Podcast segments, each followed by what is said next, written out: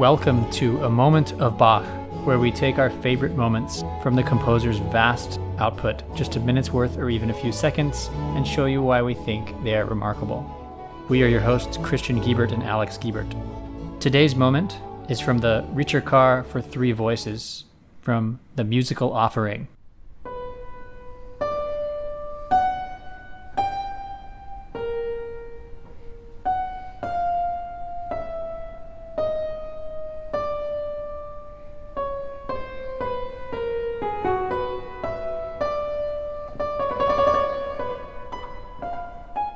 Most gracious King, in deepest humility, I dedicate herewith to your majesty a musical offering, the noblest part of which derives from your majesty's own august hand. With awesome pleasure, I still remember the very special royal grace when, some time ago during my visit in Potsdam, your majesty's self deigned to play to me a theme for a fugue upon the clavier.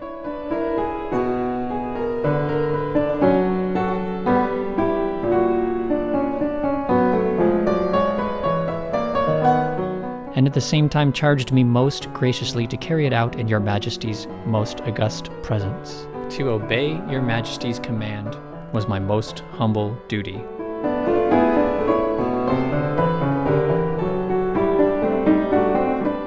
That is from a letter which Bach sent to Frederick the Great in Prussia after a visit there.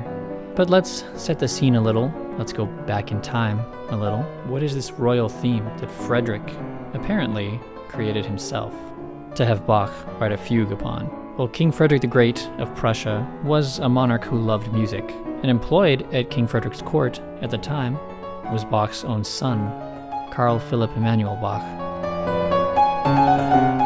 After quite a while of the king hinting to the son, Carl Philipp Emanuel, that he should in fact have his father come up for a visit, a musical visit, of course, is what King Frederick wanted. Finally, I think Carl Philipp Emanuel got the hint and sent for his father, Johann Sebastian, to make a visit.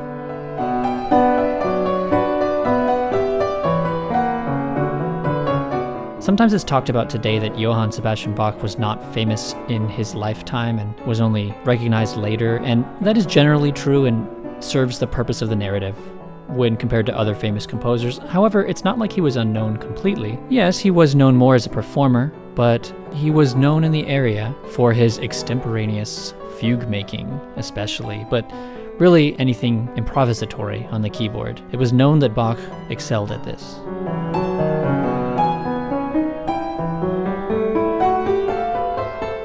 Bach was also very interested in instrument maintenance and building, enjoying maintenance of organs and things like that, and he had previously talked with Gottfried Silbermann, a famous organ maker, and had had a sort of famous argument with Silbermann about the tuning of organs. Bach wanted something a little more well-tempered, as you might imagine, so he could go into some of these more chromatic fantasies and alterations. So he could go somewhere interesting with the music, as we know Bach liked to do.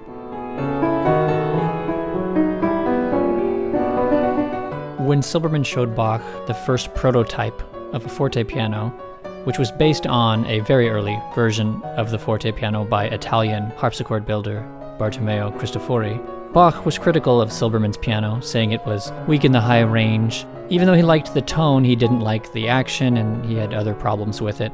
Silbermann apparently left in a huff, and thereafter dedicated himself, after getting over his initial annoyance, to actually fixing the stuff that Bach suggested, and came back with a second model, which Bach got to see in the court of King Frederick.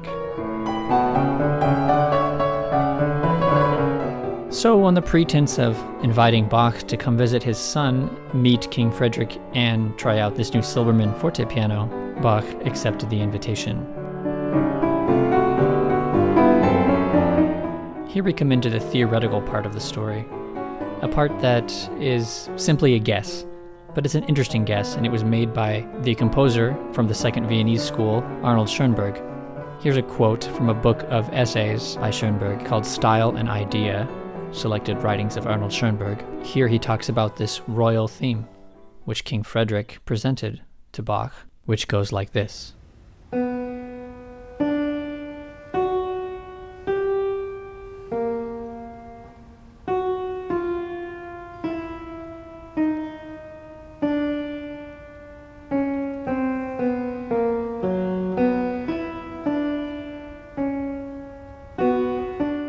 Schoenberg writes, Carl Philipp Emanuel knew what to do and what not to do in order to produce a theme which would not lend itself to any treatment of this kind. For this reason, I believe that he, Philipp Emanuel, was the originator of the royal theme.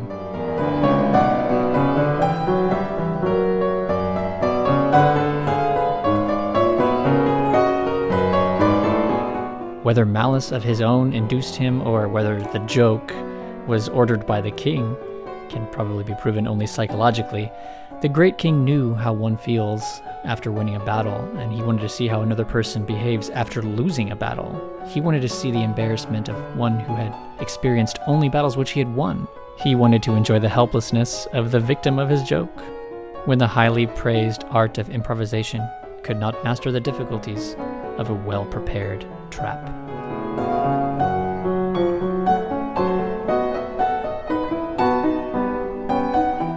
A trap it was. Philipp Emanuel had constructed a theme that resisted Johann Sebastian's versatility. Now, to interject, this is a theory by Schoenberg. It's not known whether Carl Philipp Emanuel actually wrote this theme, but I love the idea that this could be true. We know that King Frederick the Great was a lover of music and played instruments and things like that, so it's not out of the realm of possibility that he could have invented this theme, but it does, but the theme does seem specifically constructed to stymie the old Bach. It's like if you could write a theme that had any chance of stumping Bach, this might be it.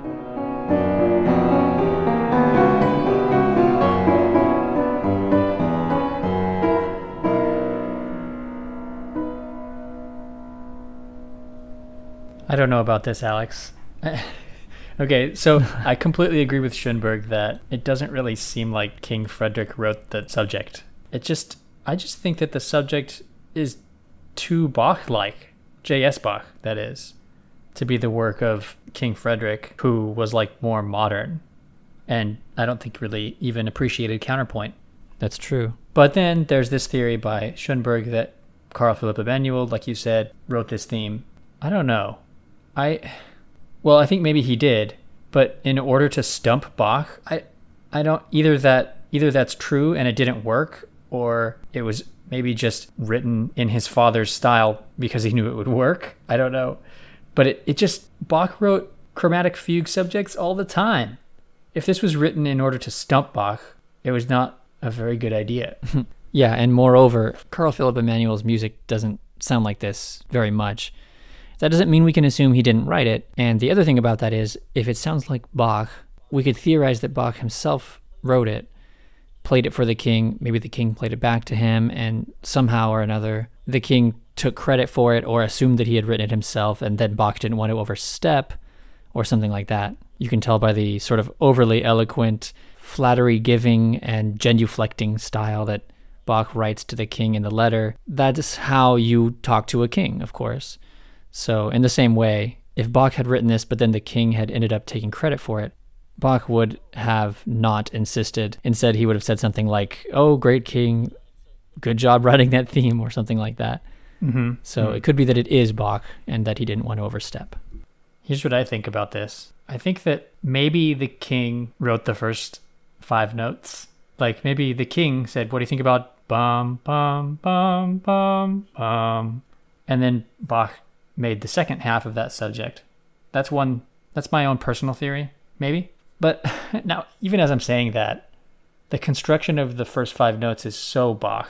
Sure. I mean, even that fugue subject sounds like plenty of other Bach imitative motifs. But, I mean, it's so small. It was in the zeitgeist. Handel, Telemann, they were all writing weirdly expressive chromatic stuff like that first five notes. So maybe this king just gave Bach those notes. Yeah. Bach did the rest, but gave the king credit, like you said, Alex, in a way to make sure he was happy because he was the king.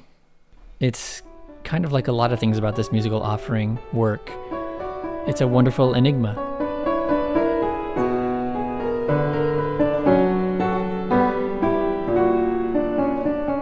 And so what we get from Bach is this three-part fugue, which he calls a Ricercar, which is like a more general term for an imitative piece.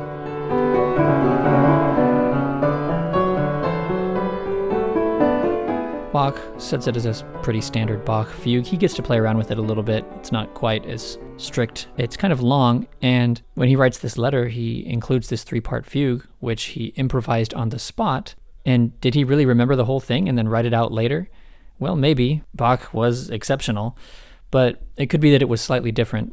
But then he also, of course, included the rest of the musical offering, which is an unusual collection full of canons and a sonata, the famous crab canon, a couple of interesting other forms, including another Ricercar for six voices, which is the thing that the king asked for.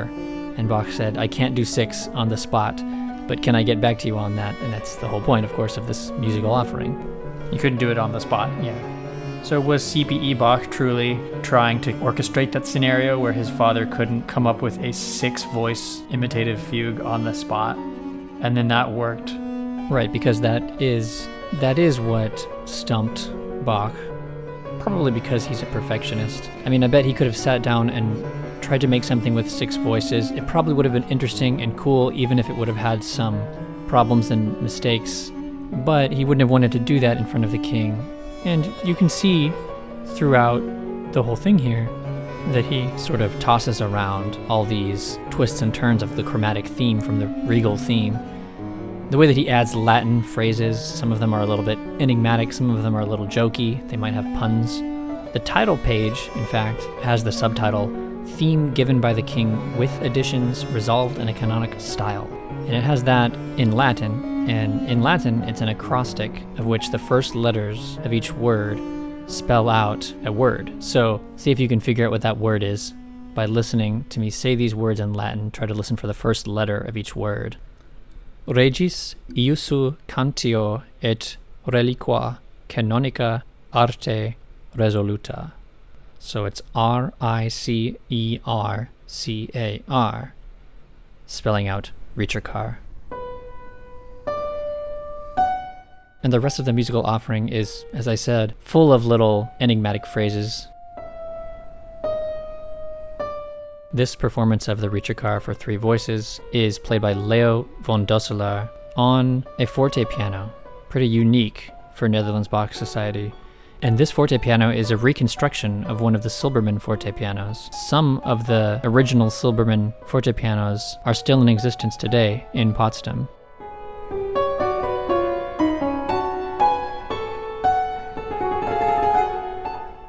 I love both of these pieces, the Ricercar for three voices and the Ricercar for six, but when I want to listen to something that really gets me in the mood of this musical offering, this chromatic style, then I listen to the Ricercar for three voices instead of six. I go to the one with six voices when I want something a little more complicated, but the three-voice fugue is kind of perfect because it just sounds a lot more clear than a four-voice fugue, for example. When you listen to a four-voice fugue, you need to listen to it many times to appreciate the interplay. When you listen to a three-voice fugue, you can kind of follow everything for the first time, especially something like this, which is just so clear. It's amazing how clear this is, even though it's so complex chromatically.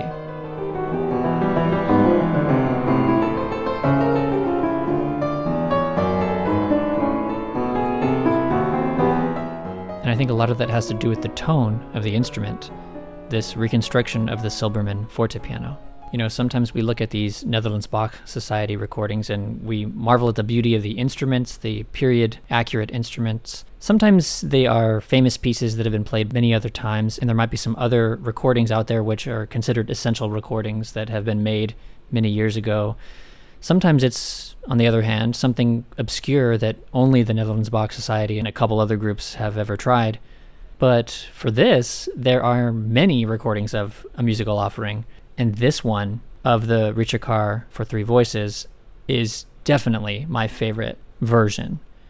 Hmm. And first of all, we got to give credit where it's due. Leo von Dosselaar plays it amazingly, but the instrument itself is what makes this a top-tier musical offering recording. This is a reconstruction, as I said, of the original instrument. So this is how it would have sounded to the king when Bach visited.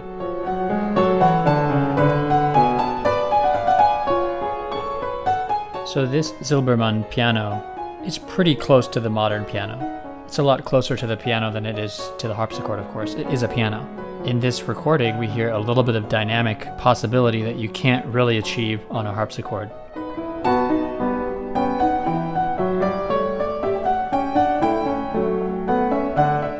Which means that you have to play this instrument differently than a harpsichord. When you play the piano, you have some control over the touch sensitivity. You have a lot of control over it. And in the harpsichord, that simply doesn't happen. How loud you play a note on the harpsichord is not really in your control.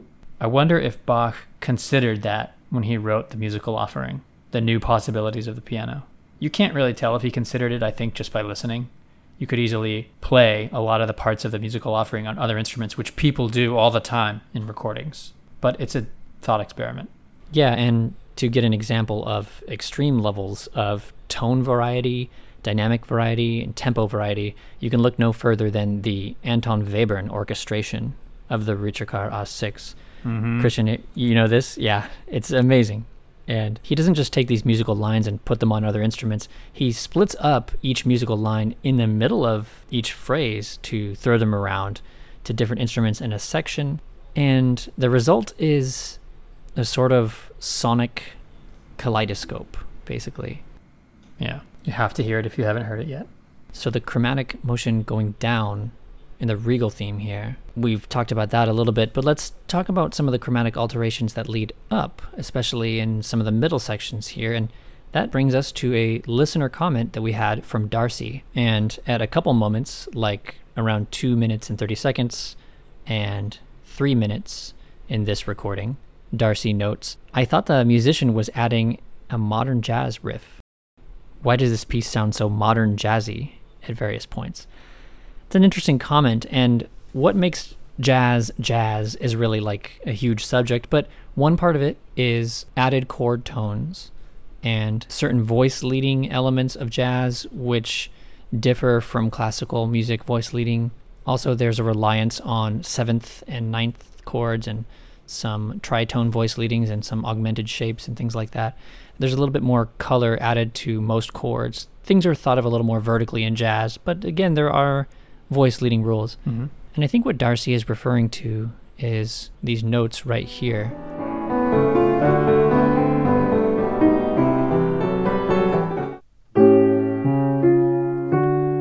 That right there. That is fairly jazzy. And what we get, we get a dominant seventh chord, which we'd, we'd expect, and a little bit of a jazz idiom. That's that's pretty jazzy. It has to do with that augmented shape that happens right on the, the sharp tone there, the F sharp. It's kind of inevitable if you're going to have so much chromatic motion like this, something is going to sound like jazz, you know? Yeah. Yeah, in terms of jazz, that brief moment, which is not even on a beat, is an augmented triad. And it's not even that long. It's just a half a beat long. In terms of classical harmony, the most interesting thing about it is that that top note is raised, because if it wasn't, you would hear that it's just extremely ordinary. Right, that would sound like... So what Bach probably thought is that by sharpening that note, it's adding a little bit of chromatic color to that single note. That is one of the interesting moments for Darcy. For me, one of my favorite moments is when we go into this winding chromatic na na na na na na, almost Flight of the Bumblebee type situation here. First we get this dun dun thing.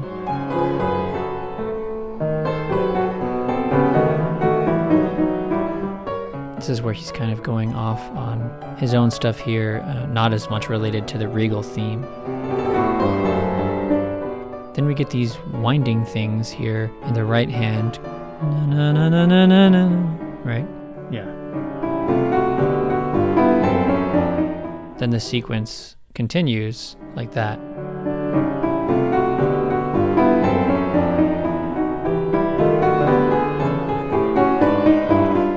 The Flight of the Bumblebee fragment that occurs at measure one eighteen and one nineteen, that terminates in that upward leap of a fourth. I know it goes on after that, but that does make me wonder if he's modifying. This is a version of the subject ending of the second part of the subject. You mean the like dun dun dun dun dun dun, dun that kind of thing? Yeah, yeah, yeah. It could be, and that these eighth notes are just short version of the quarter note chromatic descent of from the subject. You know, at least we know that it's based on that.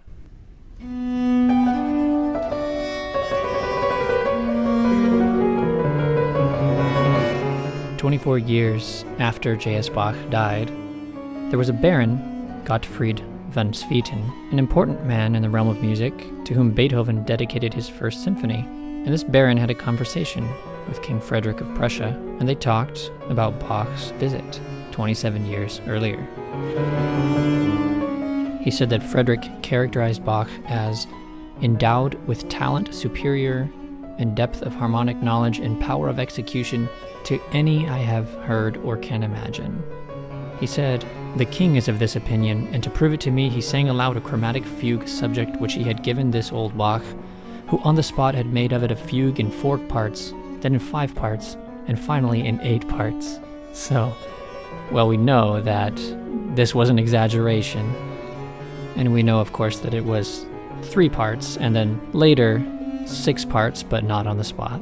This is a good example of how sometimes these stories can get exaggerated. And while I love Schoenberg's take, we don't know if Carl Philipp Emanuel secretly gave King Frederick this regal theme. Just another tantalizing mystery from The Musical Offering.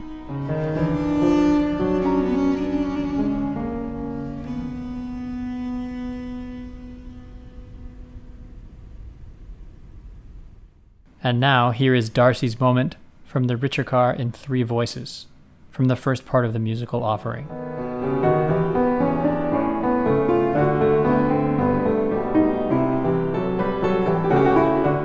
If this introduction to a musical moment has inspired you to hear the rest of the Ricercar for three voices, or the entire Musical Offering, please see the links in the episode description to see the performances by the Netherlands Bach Society of this monumental work.